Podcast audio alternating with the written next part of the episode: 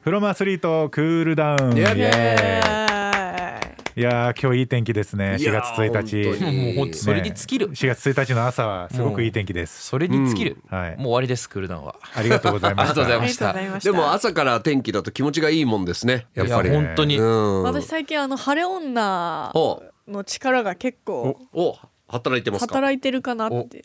うんなんか自称晴れ女ということで。自称晴れ女なんですけど旅行行く時って絶対雨に当たらない。えー、すごい、基本的に。で今回の鳥取なんか鳥取空港でレンタカー返した時に鳥取はすごい雨が降る場所なので傘の貸し出しがありますっていう書いてあって、え え全部晴天だったけどと思いながらおだーからそろそろ自称晴れ女出していこうかな。ああなるほおどー。いいですね。でもやっぱね晴れ女晴れ男にやっぱ、レジェンドがいますから。お誰ですかそれ？修造松岡。おっとすごい出ました。あれは修造さんすごかった。あれどこ？ペキいやピョンチャンだっけ？雪全部溶けちゃった。時 あったよねオリンピックって。で行ったらこっちめっちゃ大雪みたいな。そうそうそう。日本がめっちゃ寒い時って松岡修造さんがいない時いない時ってすごいバズってたよあの時本当に。ね。それは本当面白いですね。も僕そのそれこそあの世界水泳関係でお仕事とかさせてもらうことあるんですけど、はい。もう本当にあの暑いっすよ。あでもあの暑さはあのリハからあの暑さっす。おー。それすごいですね。ー水泳の中が暑いってこと？えっと修造さんが暑いっす。あそういうこと会場も2度ぐらい上がっちゃう上がりそうだよね。いやもう本当、うん。あれの多分熱意みたいなこう、はいはいはい。パッションがうん。みんなに伝わって、ん。熱い松岡さん熱い松岡さん。ってこうあいい意味でだね、うん。熱いってなってそしたら知らぬ知らぬ間に天候もあの左右するぐらいの力を身につけてしまった 修造松岡さん。えちなみにさなんかさ私たちが普通にさ市民プールとか行くとさ、はいはい。温水プールでプールの中ってすごい暑いじゃん。うん、まああったかい、うん。暑いというかあったかいというか。水の中っていうよりかはその場所が、うん。あ場所がね。場所がね。うん。空きをプールサイドがね。プールサイドとかが暑くて、そうねうん。そのとこ走ったりとかできる場所があったんだけどめっちゃ汗かくからダイエットにいいなって思って走ったんだけど普通のプールもそう？普通のプールもプールサイドはあったかい暑いぐらいですねやっぱ。でも走走れないですよね。普通は走っちゃいけないって言われてますね、プールサイド滑ったら危ないんで転んじゃうんで。あプール私私走ってた走れるの上上が走れるようになってた。あー。ランニングコースコースがあったのその中に。プールはえー。基本的に暑いっす、もうなるほど。本当に。じゃあ上だったら余計暑いですでねそう暑いなと思いながら走ってたけど。いや暑いですよ。本当に。プールサイド暑いです。プールサイドというかプール空間は暑いです。プール空あ間暑いです。い。や今日は水泳といえばね注目選手あ。外国の。超可愛い。あマッキントマッシュ。マッキントッシュ。ュ選手。超可愛い。可愛いっす。可愛いというか綺麗。っていうか綺麗これで16歳ですかいや本当そうですよ、確かに。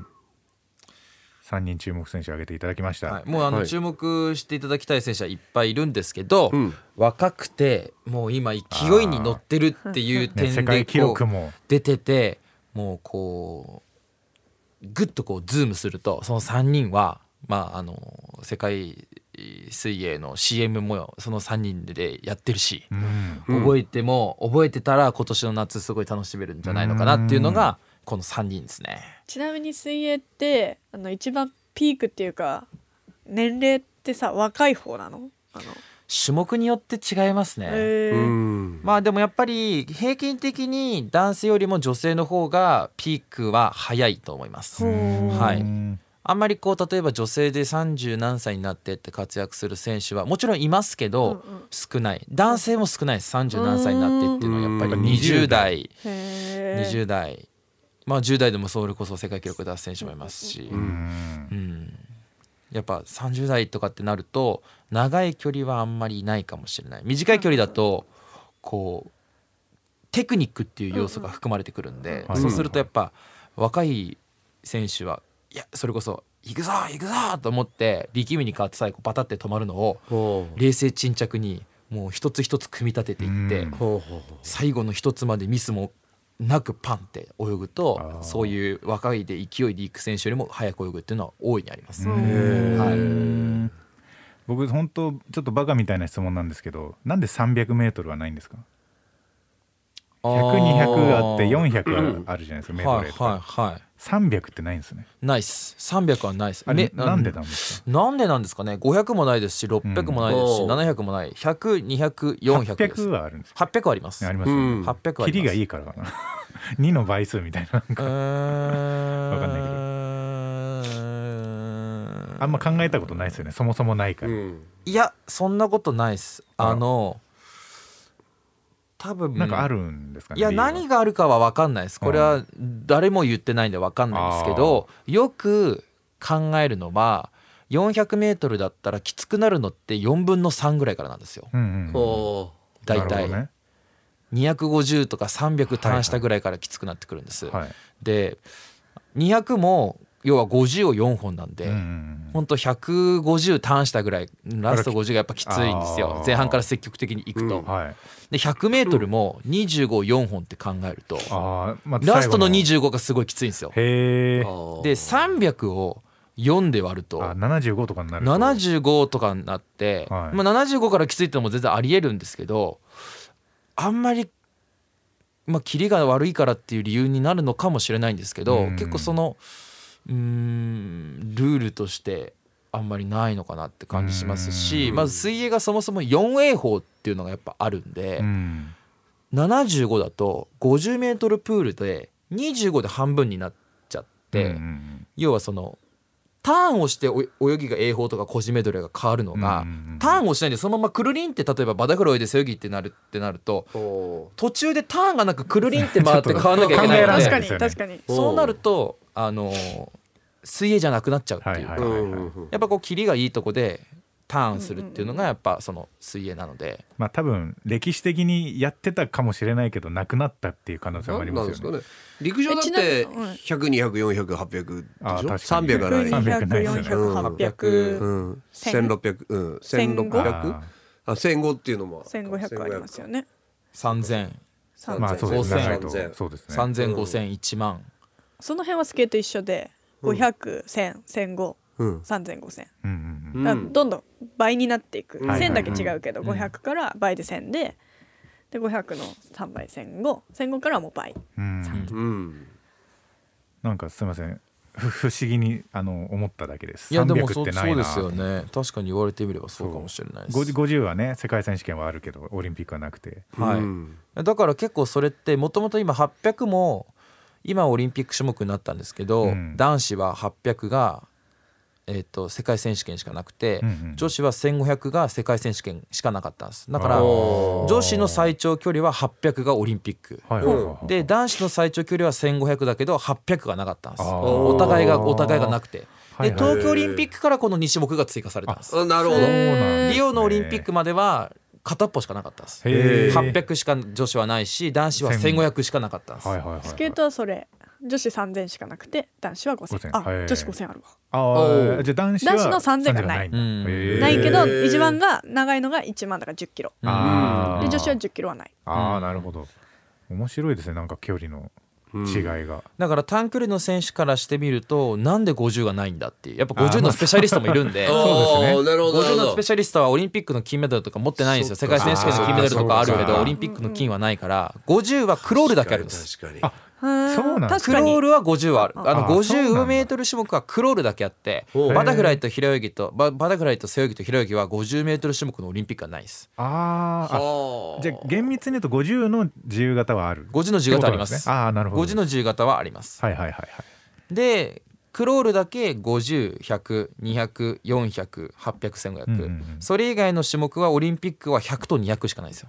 ほう。確かにそう50がないんで。うん400の背泳ぎとかもないしうん。400のバタフライとかもないし。だからいますよ練習とかすごい強くてもし400の背泳ぎっていう種目がこの世にあったらこの人が世界で一番速いだろうなっていう選手とかいます。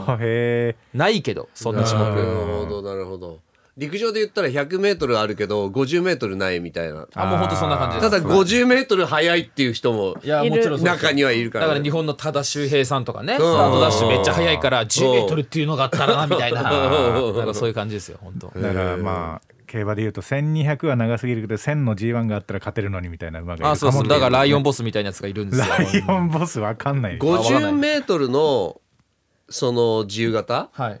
ははい。ひょっとしたらもう本当呼吸数ほほぼ呼吸しないでいっちゃうみたいな人いるんですか？そういますよ。全然ゼロいますよ。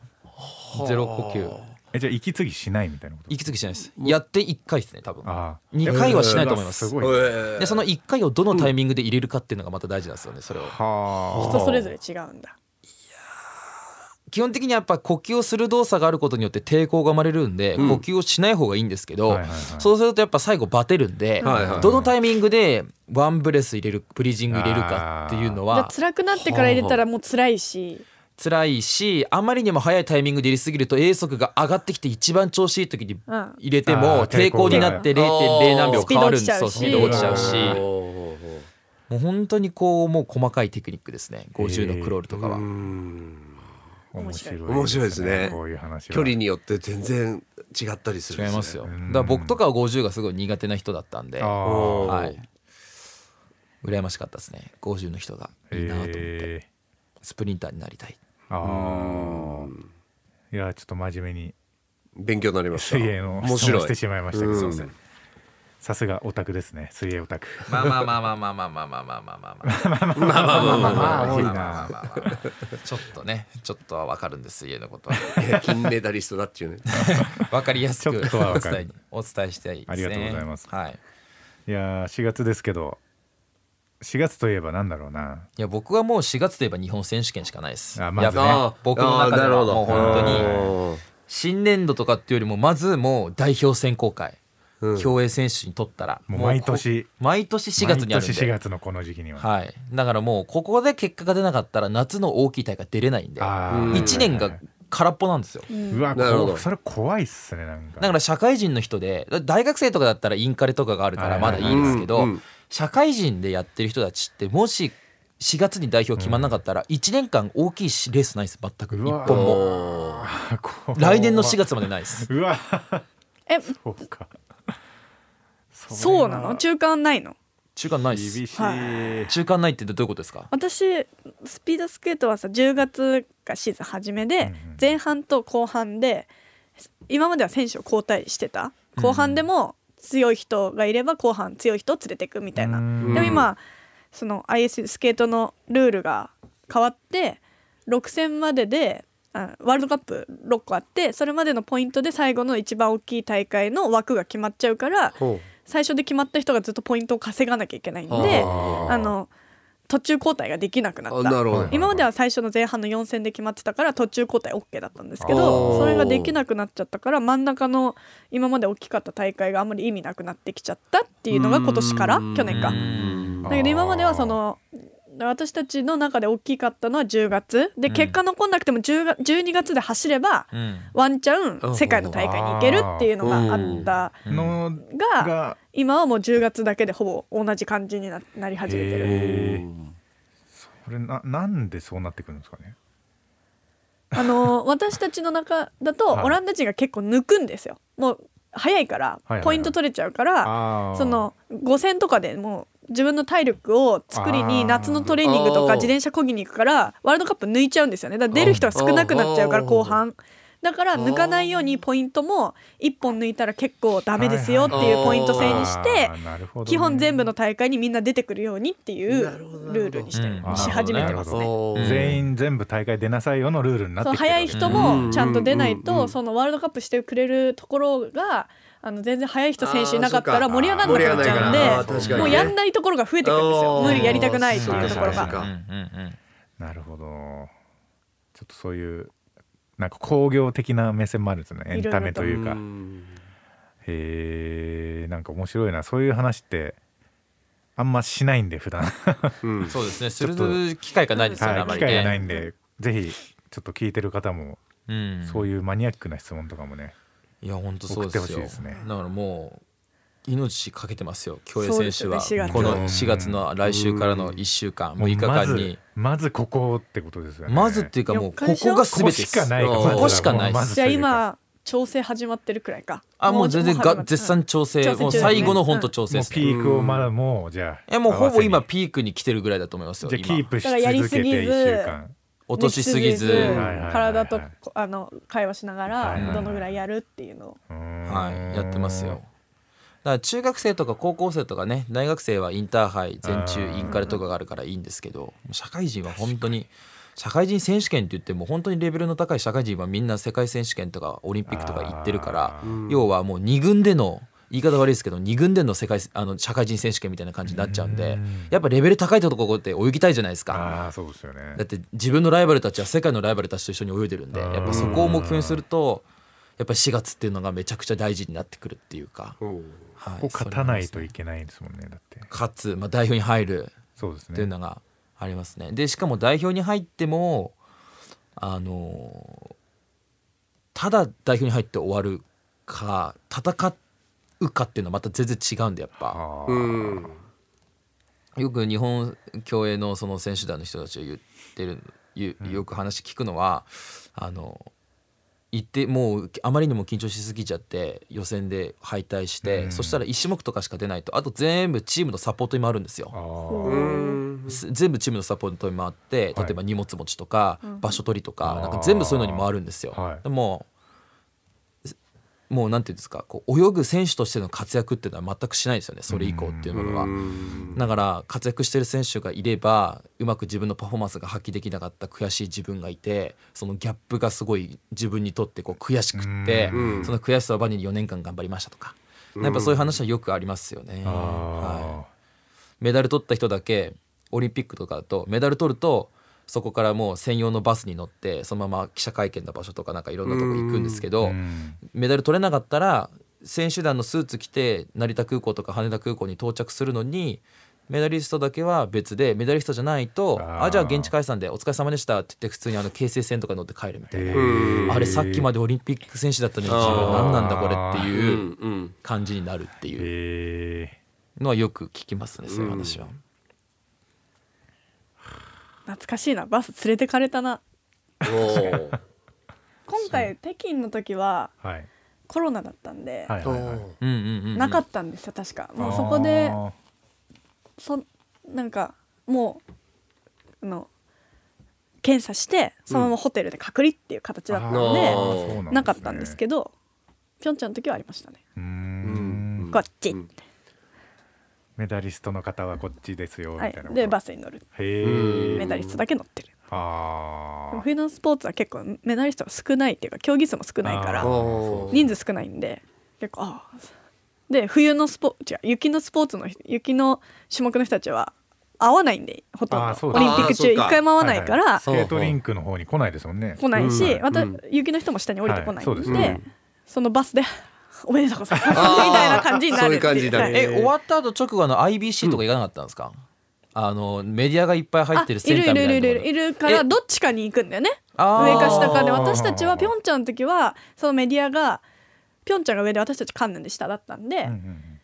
そのレースが10時ぐらいとか12時とかに終わって帰ってきて1時とかでで5時に出発して行ってたな。ないや僕とかすごい面白かった面白かったっていうかあれですけどなんか終わった後にそのまあ当日メディアでよく「生出演してくださいますよろしくお願いします」とかって言ってあるじゃないですか横にオリンピックとかで。はい。でああいうのでそのオリンピックのそこの会場に近いところにメディアがそれもう全部入ってるでかいプレハブみたいなのがあって、そこでやってるんですけどあの記者会見とか全部やってるんですけど、そこで当日撮った例えば競泳だと前半の方なんで夏季の。前半の方なんで柔道の人と会うとか「うん。うん。あおめでとうございます。ありがとうございます」とかっつって「あありがとうございます」みたいな感じになったりとか。はい。あります。全然違う種目の同じタイミングでやったは普段あんまり会わない競技の人たちとでもそこでやっぱり応援するんで、うん。その柔道はまず決勝が何時から始まるって言ってテレビで見てで「うわメダル取ったよ」とか「金メダル取ったよおめでとう」とかっていうのを他の競技の人のを見て「よっしゃ競泳もやるか」ってなるっていうのはありますね。なるほどなるほど。そういうのありますやっぱ。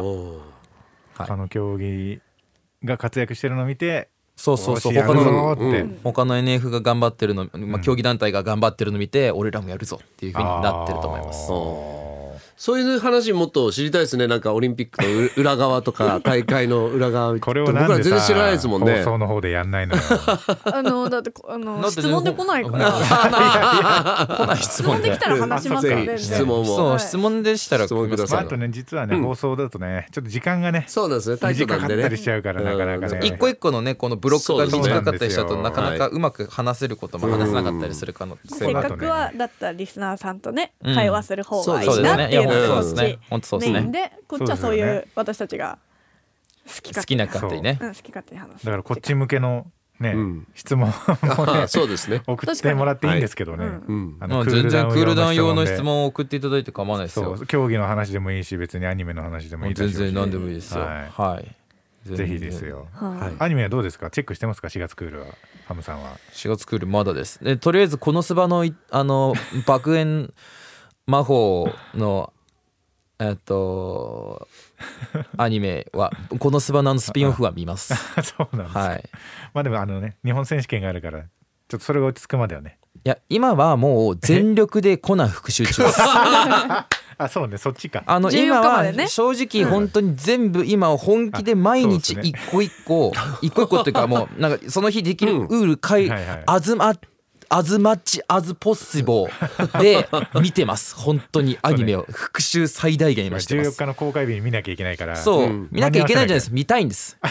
でもさそのねコナンどんどんねやっぱりちょっと昔の話とか知ってた方がより面白いうん。映画が増えてきちゃってる、よね。来ちゃってるっておかしいけど、うんう。ん増えてきてるからこそ復習してあーこことここがつながるのね みたいなのが今回多分結構あるから見た方がいいし今回は愛ちゃんをと黒ずくめを追っていけばうん。結構わかるかもしれない。でしかも今回すごい面白い僕、はいはい。あの大人になったからこれ分かることだなと思うんですけど、あのやっぱあの黒の組織ってコードネームがジン。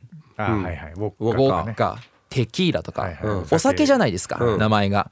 であのベルモットがお酒ベルモットっていうキャラクターがいるんですけどそのベルモットがお酒飲んでるシーンとかがあるんですよ。はいはい。でそのベルモットとかがお酒飲んでるシーンで、まあ、シェリーっていうお酒が、まあ、これハイバライのコードネームなんですけど、うんシェリーっていうお酒があってそのシェリーを飲んでるシーンとか、うわーこれ子供の頃だったらこれ気づかないよこれシェリーっていうお酒なんだよね。ベルモットがなんでシェリーのお酒を飲んでるかって言ったらそれはハイバライのコードネームがシェリーだからだって思ってみたっていうのがまず一個と その後にマッカランっていうあのうん。ウイスキーがあるんです。ウイスキー。はい。でマッカランの12年をロックで飲むシーンがあったんですよ、うん。ベルモットが。うん。でうわマッカランの12年とか子供の頃見たら分かんなかったけど、うまいよなと思ったんです。今。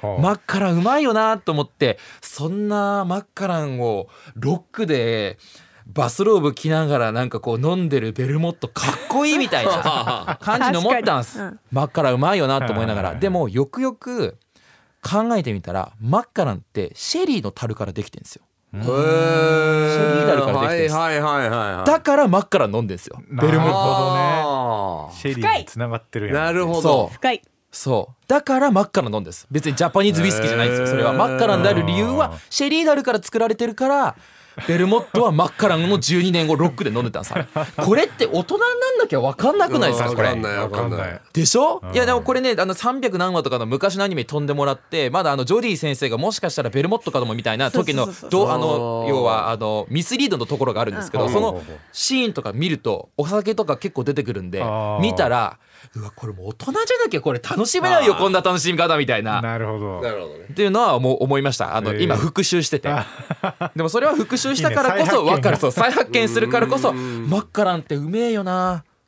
待てよマッカランって やばーみたいな。嘘だろみたいな。いやー。すげえと思って。本当に。あそれは思いました。ベルモットは私結構好きだけど。ベルモット好きっうすん、ベルモットいい役なんですけど。いいキャラしてる。いいキャラしてるんですけど。でもなんか萩野くんが愛ちゃんすごい推してるから、うん。その今回で今回の映画愛ちゃんが主役みたいなもんで、ううん。考えたらそんな愛ちゃんにスポット当ててコナン見てなかったけど、愛ちゃんとコナンの名シーンたくさんあるなと思って。いやもうなんかほんそうっす。ありがとうございま愛すちゃんとコナンの名シーンもあるけど、うん。そのなんかちょっと,、うん、とハートが飛んでるような名シーンじゃなくて、すっごい深い名シーンうん。が愛ちゃんはたくさんあるなと思って、るから今回多分それ見てから見るともう愛ちゃんのね素晴らしさと切なさとねうん。いろんなことが見える映画になってるんじゃないかなって楽しみと思って。いやだからなんか今回の映画は最後になんかとんでもないクライマックスが待ってるってえー小山先生が言ってるらしいんで、だかとんでもない。らもうあのストーリー自体にも多分大きく影響がある。へー。だから例えばこれからのね。二次元のスナイパーだと最後安室さんあ赤石修一が実はうん。あのスバルさんだったっていう。沖谷スバルっていうキャラクターだったみたいなシーンが出てくるんですけど。声で安室さんで ってなるっていう。はい。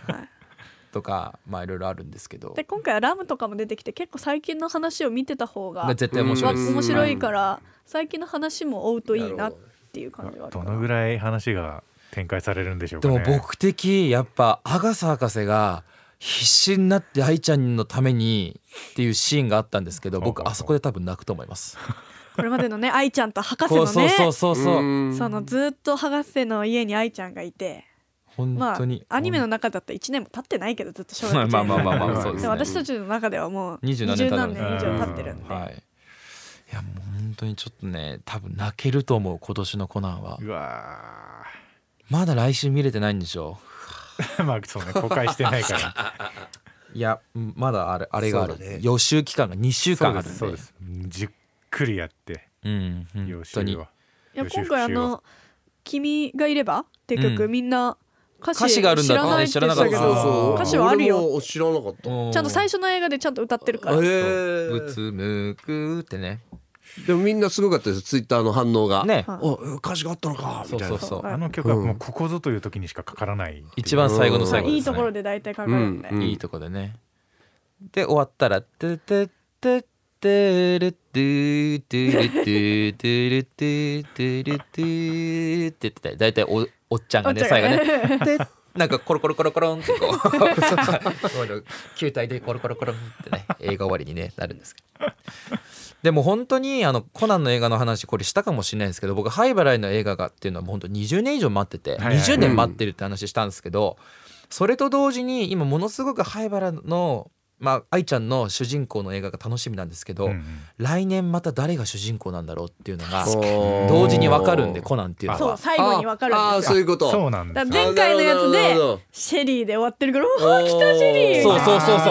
だから要はコナンの映画って絶対決まってて本編があります、はい。だから最初「俺の名前は高校生探偵工藤新一」から始まって本編があってエンディングがあって30秒ぐらいなんかちょっとギャグっぽいのが挟まってうん。終わって一回真っ暗になってから次の年の映画のキーワードが予告が。予告が15秒ぐらい流れる。んですよ、えーそうなんだ。それがもう毎年恒例で。コナンは最後の最後までいないとなるほど。コナンは絶対最後の最後までいないとダメなんです。あのエンディングで帰っちゃダメです。絶対ダメ。うんスタッフロールで帰るなんてスタッフロールの後にまずそのちょっとギャグっぽいのが楽楽ししいちょっとクスッと笑えるシーンそれを見なきゃいけないししその後に次の年のあのな誰が主人公かっていうのがね。だから毎年僕はそれをずっと楽しみにしたんです。コナンの映画見へてー。次灰原が主人公いつだ？灰原が主人公いつだと思ったら赤井さんだとか安室さんだとかキットだとか。キットだとかなんかいろいろなったんですけど回映画のハロウィンの花花嫁ハロウィンの花嫁終わった後に会いたかったぜシェリーってなった瞬間にもう鳥肌ブワーってだってきっみたいなもう。ああじゃあもう一年待ったってこと？その。そこから21年待ってんですだから本当に見たかった時から20年経ってんですもん。あでそういうそのジンとかが喋り始めたら来年絶対面白いみたいな。あそこではやっぱ黒の組織がかかってくると面白い,、面白いなるほどなるほど。来た来た来たみあたいな。あるんだコナンファンの中でやっぱり。そうそうそうそう。黒ずくめの組織はでもまあ外れ昔ないと外れる可能性はある。め 極めて少ない。少ない。なるほど。っていうか大体そのちゃんと流れなんて言うんだろう。コナンがどうなるかっていうところにつながってってくれるから主主軸ですから。黒の組織との戦いっていうのは主軸ですからだからぜひすごい期それを。待感煽りちょっとまくってます楽しみなんかすごい見たくなる。いやいや見てください絶対。とりあえず見ますよ。どんどんどんどんあのメンバーが集結してってるっていうかココナンの父ちゃん母ちゃんも参加し始めてきてるし、うん。今まではコナン一人で戦ってた感じがどんどんどんどんいろんな人巻き込んで黒ずくめとコナンみたいな戦いになってきてるから面白いですよ。ちょっと僕マーベルの MCU のアベンジャーズシリーズ好きなんですけどこれアベンジャーズエンドゲームの匂いがしてきたな。匂い。あのぐいらいの凄さが。えで今回ねあのプロモーションの打ち出し方がえげつえげつない。えげつないっす。はもう CM とか広告とかまあそう SNS 系もそうですけどうん。半端じゃないっす。こんなに出すかっていう。こんなに出すすかっていうぐらい歴代ずっとコナン僕見てきてますけどはい。えげつないっす今年は。今まではそのちょっとした予告がはい2個ぐらい出てあこういう映画なんだなっていう感じだけどもずっと今小愛ちゃん小出しです。よ小出しをめっちゃ愛ちゃんの歴史を小出ししてるんですよ煽りがやばい。煽りやばいっす。だからそれだけ自信作なんだろういやなと思相当相当練ったんだと思います。だから。と主題歌スピッツだし。うん。いやあとちょうどなんですかタイミング的にコロナが緩くなってきててまあちょっと前から映画行きやすくなってるかうんうんらあとゴールデンウィークにかけてね4月の14から。でもコナン大体この時期にこの時期ですやって私はいつもあの学小中学高校とかって参観日があるじゃないですか。ありますね。はいはい授業参観日ね。参観日の振り替え休日の日にコナンを見に行 友達とっていうのをしてた。僕はもう大体初日ですね。で。で初日に行くとコナンって初日に行ったことある方います？コナンいですないです。コナンって初日に行くとほぼ女性なんですよへもう100人いたら90人ぐらいは女性なんです。え全員。今でも忘れない「あのからくれないのラブレター」っていううん。平次が主人公の映画があったんですけどそれの前の作品の時に、うん。ああまた愛ちゃん出てこなかったなって思いながら来年愛ちゃんかな愛ちゃんかなと思ってて。で、まあ、エンディングがありました、ちょっとくすって笑えるところがあります。さて来年は来年は。愛ちゃんか愛ちゃんかって言ったら平次がボソボソって言うわけですよ。そしたら劇場初日僕以外のほぼ全員の女性ファンから黄色い悲鳴が聞こえました。キャーって言って。本当に。多いのかすごい。本当に。平時ファン多いんだ。でその時平次ほとんど出てこなかったんです。その前の作品で。はいはいでえーって思ってたんでしょうね。であの平次のまあえっとまあ有名なセリフがあって、うんそれをこうもじったようなセリフが言,、言われてたんですけど確か。あの人魚姫あのジュゴンの矢って言ったあまあちょっとこれやめよう。まあとりあえずすごい有名なシーンがあるんですよ。細かくなりますはいちょっと細かくなるんですごい有名なシーンがあるんですけど。それをもじった。それをもじっ一言たが。はい、もうカズハに向けたもう思いっきりドストレートなメッセージを言って最後にそれでもう劇場中がキャーってなるって。い うでも最近あれだね。なんか結構黒ずくめとか安室さんとか赤井秀一がずっと続いてるからそろそろ来るかもねまた平時。ああなるほどね。うん。あーきっと豪華のひまわりあったし。キットか平時か。まあもうそのままもう一回。あ今安室さんファンが多いから。でも僕もう一回やっぱベーカーストリートみたいなもうザ王道ストレート一本来てほしいいです。や本当に面白いからな。なんだかんだベーカーストリート最高だからな、うん、なんかこう一本ザ王道一本欲しいですね。最近すごいコナンそういういろんな人に当てちゃってるから。あなんて言うんだろう。謎解きが少なかったりもう犯人が分かってる中のいろんな面白い話が増えてきてるけど、やっぱベーカーストリートとか最後どうなるのみたいな、うんうんほんとそう。そうな赤くなれとか血に染まれとかっていうのどういうことっていう。お前はまだ血まみれになってないじゃないかみたいなねこう。でワインをかぶるんだけどかぶるっていうかワインを割るんですそう。バンバンバンバン。血まみれになるためにうん。うん赤く染まるために。そういう謎解きあそうなんだっていうのを続いてる映画が見たい。うんなんか最後謎解きがちゃんと最後そうなるんだみたいな。ザ王道のやつを。犯人もわかんないしみたいなそうこうなるのねラストだから。へえみたいな。そうね、まあ楽しみですね。ちょっと40まあ。分ぐらい喋ってんだから今。あやばいっすごめんなさい。やばいっすね。これ全部。いつもより長いごめんなさい。10分で終わるって。たごらめんなさい。本当すみませんね。本当なんかもうこ何の話じゃないりでいいみたいな最初の3分ぐらいで言ってたような気がしたけど。いやいや何の話したっけ？コナンの話しコナンのかしてないよ話。コナンの話半分スポーツの真面目な話もしました。よスポーツの真面目な話もした。わしましたしました。よかった。だからなんか安心したスポーツの真面目な話したからコナンの話もしていいみたいな流れになったけども、真面目な話したからコナンの話ないのかと思ったらコナンの話もたっぷりするっていうね。だってもう近いんだもん。あと今回と来週しか喋れないんだもん来週も多いよ。20年待ったんです僕は。マイク持たないのそうやって。20年持待ったたんです。ないのマイク。わざわざ。いやいやでも二人の話聞いてるとやっぱちょっとすごく見たくなります。めちゃくちゃ見たくなります行きましょうコナン。愛ちゃん絶対可愛いんで。うん。来週どんな話すんだここで。確かに。でも来週はまだ見てないでしょ？再来見てない。週が私見てないけど多分萩野くんも。そう。まあ僕はもう見たらもうあんま喋れないいや僕はもう見てます。もう金曜日見てます見てる初日に見てるから。はい見たら絶対何も言わないです。僕は。そうそう。僕は何も言わない見たっていう事実だけとりあえずお伝えいただいてね。だから愛ちゃんはコナンのことがやっぱちょっと好きっていうのもあっって、うん。いやそこもねまたね、うんちょっとあるんですよ。かね。分かってないのね。何にも分かってほしくもないけどっていうシーンがあるんですよ愛ちゃん。もうねやばいっしょ。もうね。やばいっしょ。よし、これで今日のクールダウン終わりにしよう。はい。ありがとうございました。ありがとうございました。オーディ。